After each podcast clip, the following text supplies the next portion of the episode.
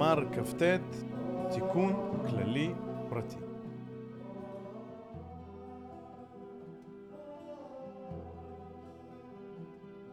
שלום חברים יקרים, חזרתי אליכם ואל מאמרי הסולם היקרים והחשובים אחרי פגרת קיץ קצרה. התגעגעתי, שמח מאוד לחזור, שמח מאוד uh, לשטוף את עצמי במאמרי הסולם, מאמרי בעל הסולם, והיום יש לנו מאמר שנכתב לפני 99 שנה, 100 שנה כמעט, ממש בחודש אלול, כמו שאנחנו מקליטים היום בה' באלול. המאמר הזה נכתב בחי באלול, תר"פ. כותרת מקורית של בעל הסולם, תיקון כללי ופרטי. אז כך הולך המאמר. כותב לנו בעל הסולם. ידוע, דמעלת השלמות תשקל לפי הפלגות החסרונות. ואם כן, יהיה חס ושלום יוצא מזה משפט הפוך. דיציבה בערה וגיורא בשמי שמיא ואבן. אז מה אומר לנו פה במשפט הזה שפותח לנו את המאמר הזה בקושייה? אומר, ראשית, ידוע דמעלת השלמות תשקל לפי הפלגות החסרונות. מה הכוונה? יש לנו פה הערה מהאורחים שכותבים לנו מבואר פעמים רבות בכתבי רבנו על דרך הכתוב בקהלת כי יתרון האור מן החושך. במקומות רבים מכנה זאת רבנו בשם חוק אשר היעדר קודם להוויה. וסופרים לנו מקומות uh, בזוהר וירא והקדמה um, לתלמוד עשר ספירות ובמאמר ל"ב שאנחנו נלמד עוד מהות uh, הדת וכולי. מה זה החוק הזה היעדר קודם להוויה? ואנחנו נפגוש אותו הרבה וחשוב להבין אותו בהשקפה יהודית. האם כלים קודמים לאורות? האם הבריאה קודמת לבורא? חס ושלום. הרי לא כך הדבר, בדיוק ההפך הוא נכון. הבורא הוא קודם לבריאה, הוא הקדמון, הוא סיבת הסיבות. וגם האור הוא קודם לכלים, ולפי זה כלים יודעים למה להשתוקק. אז מה זה שהיעדר קודם להוויה? מאיזה בחינה? אז החוק הזה הוא נכון תמיד בתפיסת הנברא. אנחנו לעולם ניפגש עם היעדר, עם פרט, וממנו נסיק ונגיע לכלל, וממנו אנחנו נוכל לקבל מילוי לכלים, מהחיסרון הזה. והחוק הזה הוא נכון בשביל שהבריאה תוכל להיפגש עם עצמה, עם הפרטיות שלה, כי אותה צריך לתקן. את המקום הזה צריך להביא אותו למקום הכלל. אז היעדר תמיד קודם להוויה בעניין הזה, ואנחנו נראה את זה בחיים, ואנחנו רואים את זה בחיים כל הזמן. בגלל זה הוא אומר שמעלת השלמות תלויה בהפלגות החסרונות. לא השלמות עצמה, כי השלמות קיימת, בלי קשר, אלא מעלת השלמות. דהיינו חשיבות שאני מייחס לאותה שלמות, היא תלויה בכמה חסרונות היו לי לאותה שלמות. בדומה למה שאנחנו אומרים, שמי שלא יצטער על חורבן אה, ירושלים לא יזכה לסמוך בבניינה. וזה פשוט להבין. וכאן מיד מקשה ואומר, במטבע לשון מעירובין, אומר, וכי האזרח שאינו בדרגה גבוהה יהיה בארץ והגר בשמי שמיים? דהיינו, אם אתה, היה לך הרבה מאוד חסרונות, דווקא אתה זוכה להיות בשלמות, מה עם בן אדם שהוא לא עבר וחטא חטאים והתייגע והתייסר עליהם וחזר בתשובה, אלא היה צדיק ולא, ולא חטא, או חטא מעט באבק לשון הרע. הוא יהיה בדרגה יותר פחותה מאותו רשע שחזר בתשובה? זאת בעצם הקושייה. ומזה אנחנו רוצים להבין את החוק בכלל, ולא רק מקרים פרטיים כמובן. ממשיך ואומר, אלה האמת, דצירופי האותיות התורה דלעילה אינם נשלמים מנפש אחת, כמו שנפש אחת אינה נשלמת מזמן אחד ומקום אחד, כי כל שאינו בזה אחר זה, אפילו בבת, אחד, בבת אחד אינו. כי בא זה ולימד את זה, ויתרון האור על החושך. ולכן, נקצב לכל אחד עיתים לקלקולים ועיתים לתיקונים, שמבין שניהם בא הכתוב השלישי, מבחינת השלמות הגמור, ונקבע לנצחיות. לא ענה לנו לגמרי, רק נתן לנו איזושהי מדרגה לעלות עליה. בוא נראה מה אנחנו מבינים מזה. מה זה צירופי אותיות התורה דל אלה? דהיינו הדברים, החוקים, הכללים, שמצרפים את כל החסרונות שאנחנו פוגשים בדרך שלנו, שאנחנו הולכים בדרך התורה, תורה העליונה, מגלים לנו את התיקון, מגלים לנו את השלמות הרצויה, ואומר לנו חוק, הם לא נשלמים מנפש אחת. כי אחרת היו מביאים איזה נשמה אחת גדולה לעולם שבאה לתקן, בבת אחת הייתה מתקנת, אבל אין תיקונים בבת אחת. אין, ואי אפשר לעשות. ומפרט לנו את זה ואומר לנו, כמו שנפש אחת אינה נשלמת מזמן אחד או ממקום אחד. דהיינו, הזמנים ומקומות ניתנו לנו בשביל תיקונים. אז כל זמן לעבודה מסוימת, וכל מקום לעבודה מסוימת. וגם בדברים האלה יש עומק. והוא אומר לנו עוד דבר, הוא אומר, כי כל שאינו בזה אחר זה, אפילו בבת אחת אינו. זה גם כן מעירובין. אלא צריך לעשות תיקונים, רובד על רובד על רובד על רובד על רובד, שלאט לאט מתקנים את הכל. זאת אומרת, אי אפשר לעשות תיקון שלם, דהיינו, בכל שלב בדרך, עד השלב הסופי, אתה תהיה מחוסר שלמות. כשאתה מוסיף עוד קצת מהשלמות ועוד קצת מהשלמות, אבל אתה גם תמיד מרגיש מחוסר שלמות. כי בא זה ולימד על זה, כי יתרון האור מהחושך. מה זה אומר? שנקצב לכל אחד עיתים לקלקולים, שבאים לתת לו געגוע לשלמות ואמביציה לתיקון, וכשאנחנו חווים קלקולים או נפילות, הכוח של שלילה יכול לתת לנו דחיפה חזקה מאוד לנוע, לתנועה. וכך צריך לנצל אותה, ולא לשקוע באיזשהו עצב. צער על, על זה שאני רחוק ממקום השלמות, הוא זה שנותן לי כוח לנוע קדימה. אז יש עיתים לקלקולים, ויש עיתים לתיקונים, כן? זאת אומרת, יש מצבים שאנחנו לא יכולים לתקן, אין לנו כוח, כי זה פשוט לא העת. אבל יש עיתים לתיקונים וכן צריך לנצל אותם לתיקונים. ומבין שניהם בא הכתוב השלישי, מבחינת שלמות הגמור, ונקבע לנצחיות. זאת אומרת, הזמן של העבודה, בית קווים האלה, אנחנו בהם תמיד נרגיש מחוסרי שלמות, גם כשאנחנו מתקנים וגם כשאנחנו אה, מתק... מקלקלים. אלא שלמות זה מעין דבר, הכלל, הדבר שהוא מושג מעבר לעבודה שלי, ולא בתוך המעשה ממש, לא בתוך הפעולה שלי ממש. למה? כי אנחנו בעולם של עבודה, ולא בעולם של קבלת שכר. וממילא השלמות היא הכלל שהיא מושגת, נתפסת, כשהכלים שלמים. וכל שאר הדברים הם רק פרטים שמגלים אותה כל פעם ממקום אחר ובזמן אחר. זה על הפסקה הזאת. ממשיכים הלאה. כמו כן, לא תוכל נפש אחת לגלות כל יתרון האור, כי אם תהיה מקולקלת כל כך, לא תוכל לצאת מקלקולה לעולם. מה זה אומר? יש לנו פה הערה. אומרים לנו, עיין פנים אה, מהירות מסבירות, לענפים ה' ו' ז', אות י"ח. על דרך משל, במלך, שרוצה לשלוח סך גדול דינרי זהב, לבנו למדינת הים, והנה כל בני מדינתו גנבים ורמאים, ואין לו שליח נאמן. מה עשה?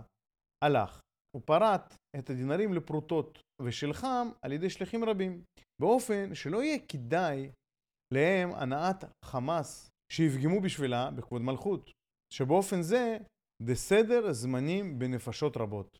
ואפשר על ידי אורות הימים לברר כל הניתוסים קדישין שנעשקו בידי קליפות מסיבת החץ לעץ הדעת כנ"ל. וסוד הנפשות הרבות הוא בחינת התפרטות לאורות הפנימיים. ובחינת ימים מרובים הוא בחינת התפרטות לבחינת האורות חיצוניות. ופרוטה ופרוטה מצטרפת לחשבון אור הגדול שחטא בו אדם הראשון ואז יהיה גמר התיקון. במילים אחרות הוא אומר לנו, תראו, התיקון השלם הוא עבודה, עבודה גדולה מאוד. ובעבודה הזאת אנחנו עושים טעויות, אנחנו נופלים, אנחנו חוטאים, אנחנו מחטיאים את המטרה. אז מחלקים את העבודה הזאת לחלקים קטנים, כל פעם לעשות עוד קצת תיקון ועוד קצת תיקון ועוד קצת תיקון ועוד קצת תיקון. ואם נותנים רק אפשרות אחת לעשות תיקון, אז באפשרות אחת אפשר לטעות וליפול, ואז בעצם אין מועד ב'. אני אומר את זה בצורה מאוד מאוד פשוטה, אבל יש פה עומק גדול לדברים וצריך לראות את זה אנחנו רואים את זה במציאות שלנו, ובכלל אנחנו רואים את זה בחוכמה בהרבה מקומות. כתב לנו בעל הסולם פה עוד משל, להסביר את כל הסיפור הזה. מעניין שמסביר את זה במשלים, כי יש פה עוד כלל שצריך לגלות אותו על ידי פרטים, וזה בדיוק הפרטים שמפגישים אותנו עם ה... בעקיפין עם הכלל. אנחנו מסיקים מזה את הכלל. זה אומר לנו כזה דבר. כותרת אה, סוד הגלגול. אז נשאלה שאלה לשפחה. הלא תראה שביתר שאת את אוכלת, יותר את רעבה. ולמה תאכל אה, בכל יום ג' פעמים? וענתה השפחה, אבל אין אכילה גורם הרעבון. ואמר לה, והלא אינו משביח, וכל ג' שעות את חוזרת ואוכלת. אמרה לו, דייך שמשקיטני לג' שעות, ובזה ארוויח 70 שנה של קיום. כמו כן, בכל דור ודור אוכלת הנפש מתוך גופו מזון סעודה אחת עד שמרוויח כל שלמותו. משל, עוד משל מפורסם שמספר לנו הרב אדם סיני שליטה, ואומר שנכנס לאוצר ונותנים לו שעה וקופסה קטנה שהוא יוכל להוציא משם איזה אוצרות שרוצה, שיהיה לו. וכל פעם הוא יוצא עם קופסה מלאה ושר הכספים, הגזבר, בועט לו בקופסה, שופך לו את כל הכסף, והוא בוכה ואומר לו, מה אתה בוכה? יש לך עוד כמעט שעה, לך, ת, תביא עוד כסף. וככה חוזר ועושה. ובסוף, מספר לו שכל מה שהוצאת, שלך הוא. אז אנחנו כל פעם עובדים קצת, כל פעם עובדים קצת, כל פעם מרוויחים קצת, כדי להרוויח, ולא עובדים על הרבה מאוד כדי להפסיד הרבה. כמה שבן אדם גדול יותר, יכול לעבוד על דברים גדולים יותר, כדי להרוויח יותר. אז זה בעניין הזה אמרנו מספיק. נמשיך. ולכן נמצאים על זה נפשות מיוחדות, אשר הן הסובלות קלקול מופלג מאוד על שכמן, ולא אכפת להן אם אינן עולות בקנה התיקון. כי גם צורתן מוכרחת להימצא כן כדי לגלות יתרון האור בין הנפשות. בסוד, ויצאו ויראו בפגרי האנשים הפושעים בי, כי תועלתם לא תמות וכולי, מובא בישעיה. אה, מסביר לנו, הולך איתנו עוד צעד. אומר לנו, אם ככה, אם, גיל, אם קלקולים צריכים להתגלות, ואנחנו צריכים לחוות גלגולים, אז יש נפשות מסוימות שהן נושאות את הקלקול.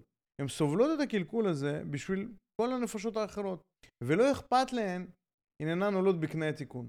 זאת אומרת, לא אכפת להן אפילו שהן לא מתקנות.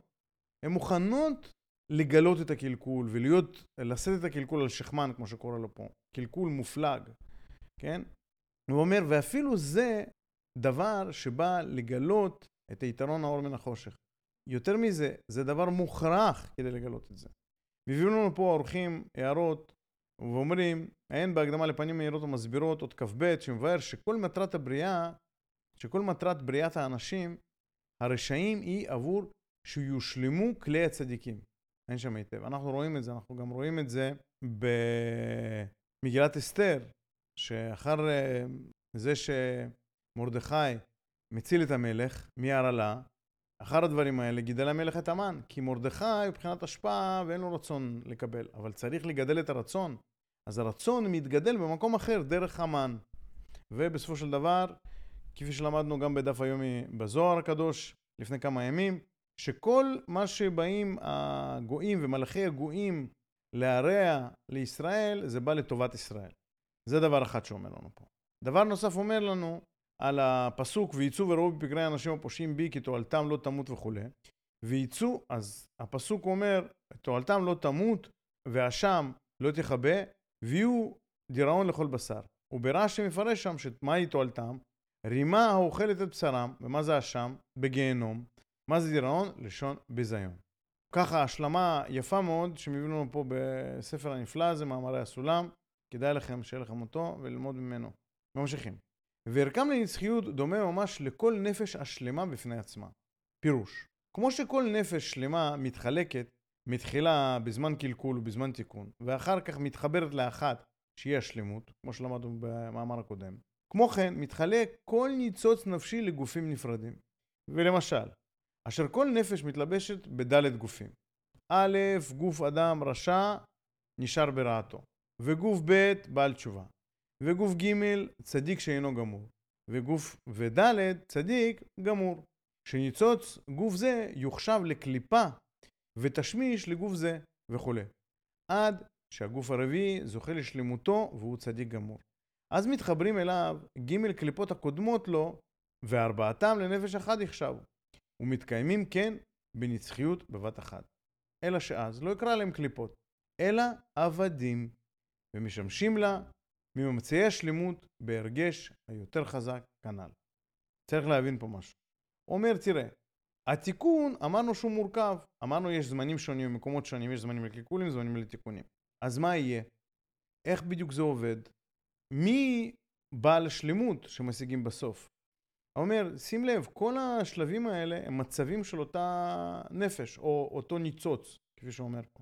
והדוגמה שמביא לנו פה, אם נניח ניצוץ נשמה אחת יתלבש בדלת גופים. זה יכול להיות גם דלת מקרים, זה גופים, זה סימן לפרטיות. שמה שקורה בסוף, כשהשלמות מתגלה, אתה מבין שהיית צריך את כל המצבים האלה כדי שתתגלה השלמות במלוא עוזה, במלוא עוצמתה. דהיינו שכל המצבים השונים האלה, אי אפשר להחסיר אותם, אי אפשר לנתק אותם מהשלמות. הם הופכים לדבר הבונה את זה. זה כמו שאתה רוצה לאכול סעודה מהנה מאוד. אתה חייב את התיאבון ואת הרעב שקודמים לסעודה הזאת, כדי שתוכל להתענג מהסעודה הזאת. אז מה, הרעב, כשהוא עומד בפני עצמו, הוא דבר מבוזה, קשה אפילו. אבל רעב שמניע אותך עכשיו להכין סעודה ולהתענג אפילו מה, מהדמיון של הטעמים, כדי להמציא את הטעמים האלה ולבשל אותם, ואחר כך להתענג על הסעודה, ובאמת לברך ולהקדיש את הסעודה הזאת אה, לבורא יתברך, או לאהבת החברים, או לאהבת הכלל. אז בלי הרעב הזה לא יכולת להביא את הכלים שלך. אז הרעב הזה, כשהוא מחובר לכל המהלך, הוא דבר חשוב. הוא אומר לנו פה, שכל המצבים השונים האלה, הם מחוברים ביחד בסוף לנפש אחד, והם מרכיבים של הדבר הזה. בזמן העבודה אנחנו לא רואים את זה, בדרך כלל. אז הדברים נראים לנו נפרדים ונראים לנו חסרים, ואנחנו מלאים אה, בטרוניות ותלונות. אז צריכים לשים לב שהדברים הקשים אצלנו בחיים, החסרונות, מכינים אותנו. מכינים אותנו ברמה הכי פשוטה להתגעגע למצב השלמות. שלא לומר להעריך את השלמות ובאמת לקבל אותה בצורה מלאה ובצורה נכונה. ממשיכים. ובזה תבין טעמי דתריסר נעמה, 12 הלחמים של שבת. פירוש, כי מחשבות שתיים במציאות העבודה. דהיינו, מחשבת השלילה ומחשבת הטוב. וההפסקות שבין פרשה לפרשה ניטלין מעולם שנה נפש. עולם נדרש לפי המקום, שבכללם אתה מוצא ג' מקומות. ארץ בבל, ארץ ישראל ושאר הארצות. שנה נדרש לפי הזמן. בסוד, כ"ח עתים. מה זה כ"ח עתים? נמנים בספר קהלת לכל זמן ועת, עת ללדת, עת למות, עת לטעת, עת לעקור, נטוע וכולי. כ"ח עתים. ונפש, אתה מוצא ג' נפשות האומות, נפשות הגרים ונפשות ישראל. אשר מכל אלה בחינות מעשן, עולם שן הנפש, שמתחלפים זה עם זה, עד אין שיעור, ניטל כוחות משונים שהם עושים הפסקות משונות זו מזו. וגם פרשיותיהם משונים זה מזה, משונים מאוד זה מזה. שמכל אלה מתבהרת התורה בתכלית השלמות כיתרון האור מן החושך.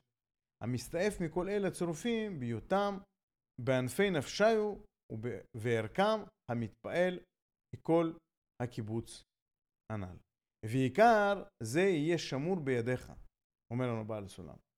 אשר כלל ופרט וכלל, ומוסיפים לנו האורחים, כי זה בעצם זה מהמידות שהתורה נדרשת בהן, אי את הדן אלא כי אין הפרט.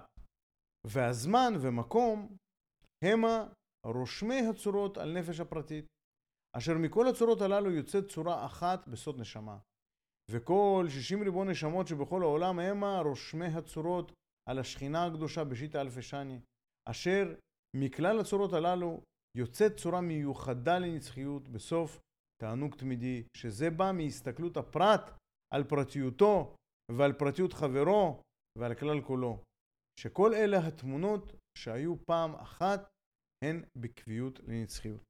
נראה קצת, אה, נפרק את הדברים הנפלאים האלה שאומר לנו פה בעל הסולם אומר כזה דבר. אומר, זה סוד 12 לחמים. מה זה 12 לחמים?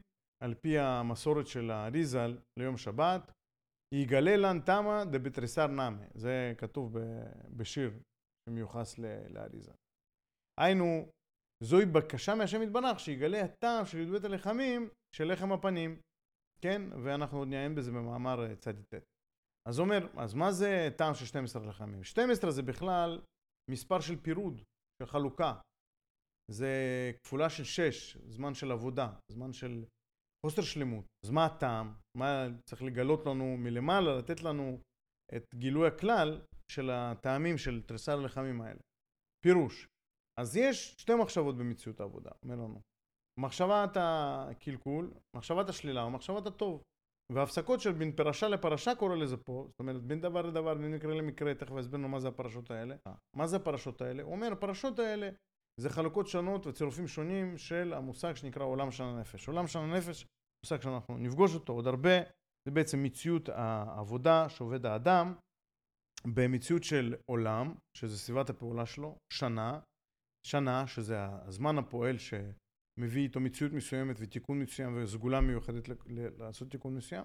ונפש, נפש הפועלת. מאיזה נפש פועלת באותו זמן או באותו מקום. אז אומר, העולם נדרש לנו מגימל ארצות, ארץ בבל, ארץ ישראל ושאר הארצות. לא הסביר. שנה נדרש לפי הזמן בסוד כ"ח עיתים. ונפש אתה מוצא ג' נפשות, נפשות האומות, נפשות הגירים ונפשות ישראל. לא הסביר לנו פה בעל הסולם, אז אני לא נכנס לזה, רק אומר שיש פה הרבה מרכיבים שאפשר ביניהם לעשות הרבה צירופים. אומר, אז כל אלו הבחינות של עשן, שמתחלפים זה מזה, הם, הם משתנים, אתה עובר ממצב למצב, אה, ממקום למקום, מזמן לזמן, מקומות שונים בזמנים שונים, אותם מקומות בזמנים שונים, נפש שונה שלך פועלת, מצב הנפשי שלך אה, הוא משתנה גם, אין אותו אדם נכנס לנהר פעמיים. אז הוא אומר, מכל הפרשיות משונות זו מזו, פרשיות, זאת אומרת, אה, חיבורים של המקרים האלה של עשן, מכל אלה מתבהרת התורה בתכלית. זאת אומרת, צריכים להיפגש עם כל המצבים השונים האלה, כי אנחנו מבינים ו- ותופסים דברים מהפרט אל הכלל, ואנחנו דרך הפרטים החשובים האלה מגלים, יכולים לגלות את הכלל. איך? כי יתרון האור מן החושך. זאת אומרת, צריכים להיפגש עם הפרט, עם החיסרון, עם ההיעדר, כדי להשתוקק ולהבין את האור שצריך להתלבש בכלים האלה. צריכים להיפגש עם החסרונות האלה. ומכל החסרונות האלה בסוף מתפעל מהדבר השלם. מהדבר השלם. והוא אומר, וזה, והעיקר הזה יהיה שמור בידך, אשר כלל ופרט הוא כלל, את הדן, אלא כן הפרט. מה זה אומר? זאת אומרת, אתה לא רואה את הכלל, אלא אתה נפגש עם מצבים שונים, עם מקרים שונים, שלפי המקרה הזה אתה יכול להבין מה נדרש ממך בכלל ואיזה עבודה נדרשת ממך. למה? כי בכוונה הפגישו אותך עם המקרה הזה. בכוונה נתנו לך את המציאות הזאת. כי המציאות הזאת הכנה נאמנה לגלות לך את הכלל, השלם. וזמן ומקום הם הרושמי צורות על נפש הפרטית. דהיינו, כל מקרה שונה, שהרי מה זה מציאות גשמית? מה זה התודעה הגשמית? זו תודעה שזמן ומקום נפרד. ולמה נתנו לנו את הזמנים במקומות השונים האלה? כדי לרשום צורות, דהיינו לקבל רשמים מהזמן ומקום שמרכיבים את הצורות של, ה, של הפרטים, של המקרים השונים, כדי להתרשם מהם, וכל הצורות הללו יוצאת צורה אחת, כי הם הדברים שמגלים לנו את הצורה האחת בסוד נשמה, את הדבר השלם, את השלמות, את הכלל, את אחדות עם ישראל, 60 ריבון נשמות, שבכל ההודעה. אז 60 ריבון נשמות, למה באות? הנשמות האלה שנפגשות בתוך כל אחת, בתוך העשן שלה, עולם של הנפש שלה, באות ונפגשות עם הפרטים החשובים האלה שבונים אצלה השתוקקות וכלי כדי לגלות את הכלל הגדול שהוא נשמה אחת. וכל זה קורה במציאות של שיטה אלפי שני. הזמנים האלה מחולקים לסדר של תיקון, שהוא הדרגתי, ולמדנו את זה גם במאמר הקודם. אתה צריך להיפגש עם המדרגות של התיקון כדי לעלות ממדרגה למדרגה, כדי אה, לצבור יכולת ובכל זמן ובכל מקום, בכל מקרה, לעשות תיקון שונה. ואנחנו גם רואים שכל מעגל השנה שלנו מחולק בצורה כזאת. וכל היממה שלנו מחולקת בצורה כזאת, שבזמנים שונים אנחנו אמורים לעשות תיקונים שונים. ואפילו אם לא למדנו סודות התורה ואנחנו לא יודעים איך החלוקות האלה עובדות, אנחנו רואים שבחיים שלנו אנחנו נדרשים בבוקר להיות אה, מתפללים, בצהריים להיות אה, עובדים או בוסים בעבודה, אחר כך להיות בעלים, אחר כך להיות הורים וכולי, הדבר חוזר אה, על עצמו כדי שעוד פעם נוכל להיפגש ועוד פעם לעשות את התיקון, כי לא בטוח שנצליח בפעם אחת, אבל כל פעם שנצליח התיקון הזה ייחשב לנו ויספר לנו. אשר מכלל הצורות הללו יוצאת צורה מיוחדה לנצחיות. ברגע שמגלים את הכלל, אנחנו מגלים אותו לנצחיות ולא צריך יותר הסתרה. בסוד תענוג תמידי, זה ככה אנחנו חווים את גילוי הכלל הגדול. שזה בא מהסתכלות הפרט על פרטיותו ועל פרטיות חברו. דהיינו, איך אתה מגלה את הכלל הזה? דרך זה שאתה נפגש עם הפרטיות שלך וסידרו את העולם וההשגחה סידרה את זה בצורה כזאת, שכל המקרים שעוברים עליך הם באו דווקא לגלות לך את הכלל. אז מהסתכלות על פרטיותו ופרטיות חברו. זאת אומרת, הסביבה שלך היא חשובה מאוד בשבילך, בשביל לגלות את הדברים שההשגחה מנסה לתת לך כדי לגלות את התפקיד המיוחד שלך בעולם. לכן חשוב מאוד המקום שבו אתה נמצא, שבו אתה חי, שבו אתה פועל. הסביבה שלך, החבר שלך, הקהילה שלך, המדינה שלך, העם שלך, העיר שלך וכולי. ועל הכלל כולו. כן? כי אנחנו צריכים לראות, קורה דבר בכלל, עכשיו יש קורונה ועניינים וזה, צריך לשים לב, זה לא לא קורה, זה כן קורה, זה קורה, זה משמיים. זה לא מישהו המציא לנו מגיפה כזאת או אחרת או איזה עניין כזה ואחר. זה דבר שצריך לשים עליו לב, ולהסיק ממנו, לרשום ממנו התרשמויות נכונות על הנפש שלנו, ולהתגעגע לדברים שצריך להתגעגע. לדוגמה, להתגעגע להבנה שיש לנו ערבות הדדית. להתגעגע או להבין שבאמת אנחנו לא קובעים שום דבר במציאות, ירצו לשנות לנו את המציאות, להפוך אותה לראש, עשו את זה בשנייה לכל העולם. שכל אלה התמונות יהיו, שיהיו פעם אחת, שהיו פעם אחת, הן בקביעות לנצחיות. דהיינו, מכל התמונות האלה אנחנו מרכיבים את הפאזל הזה, והם הכרחיים להבנה שלנו. זה, בסיכום, כאן נגמר המאמר. לסיכום, אני רוצה להגיד, המאמר הזה הוא מפגיש אותנו עם, אה, עם הצורך להתבונן בחיים שלנו, ולראות איזה תופעות חוזרות ונשנות אצלנו בחיים. מקומות שאנחנו נופלים בהם תדיר, או איזה שהן תופעות שמסעירות אותנו. פעם פה, פעם שם, פעם במקום אחר, פעם באותו מקום. אנחנו צריכים לראות שרוצים להפגיש אותנו עם איזושהי תובנה שאנחנו צריכים uh, ללמוד. יכול להיות שלא נוכל לפתור את הדבר החיצוני שמסעיר אותנו, אבל אנחנו סוף כל סוף צריכים לראות ממנו, להפיק ממנו תובנה פנימית ולראות דרכו את הכלל. ולראות שיש לנו תוצר פנימי מפגישה שלנו עם המציאות של הפרטיות שלנו. שבמקום של הפרטיות הכי כואב לנו, ומשם דוקרים אותנו. וצריכים לזכור דבר נוסף, שכשדוקרים אותנו יש לנו כוח לזוז. אז לנצל את הכוח הזה. אם נפלת, יש עניין להצטער. כן, תבוא תצטער, תבכה על העניין הזה. תראה שחסר לך. אני רוצה לספר סיפור. היינו בכנרת, והבן שלי לא מרח אה, קרם שזוף, ונשרף. בסוף היום היה, הפרצוף שלו שרף לו מאוד, לא, היה לו קשה מאוד לפתוח, לפתוח את העיניים אפילו. אז איך יכולתי לנחם את הילד? כי מה לעשות, זה עכשיו ישרוף, עד שלא יודע, יעבור הזמן. אמרתי לו, תזכור כמה כואב זה דרך ייסורים. הייתה לך דרך יותר קלה. הייתה לך דרך יותר קלה למרוח את הקרם שזוף ולא להיפגש עם המציאות הזאת. אבל עכשיו, שקיבלת את זה, זה לא סתם, נתנו לך עכשיו עבודה לכל עם ישראל. מה? לזכור שדרך ייסורים היא קשה, היא כואבת מאוד. ואנחנו לא רוצים ללכת בדרך ייסורים, אנחנו רוצים ללכת בדרך תורה. תגיד, לא, אני אלמד, אני אעשה, אני אחווה את החוויה, איך צעירים אומרים, כן, זה חוויה, זה גם חוויה. כל דבר זה חוויה, אבל אתה לא רוצה כל החוויות בחיים האלה. אתה לא רוצה את כל החוויות, אתה רק רוצה חוויות מסוימות. הבעיה שאין לנו סחירה על הדברים הכואבים שפוגעים בנו. אנחנו לא זוכרים את הרע שעשה לנו עמלק. ואז אנחנו חוזרים עוד פעם, עוד פעם ועוד פעם ועוד פעם לאותה דרך, כולנו.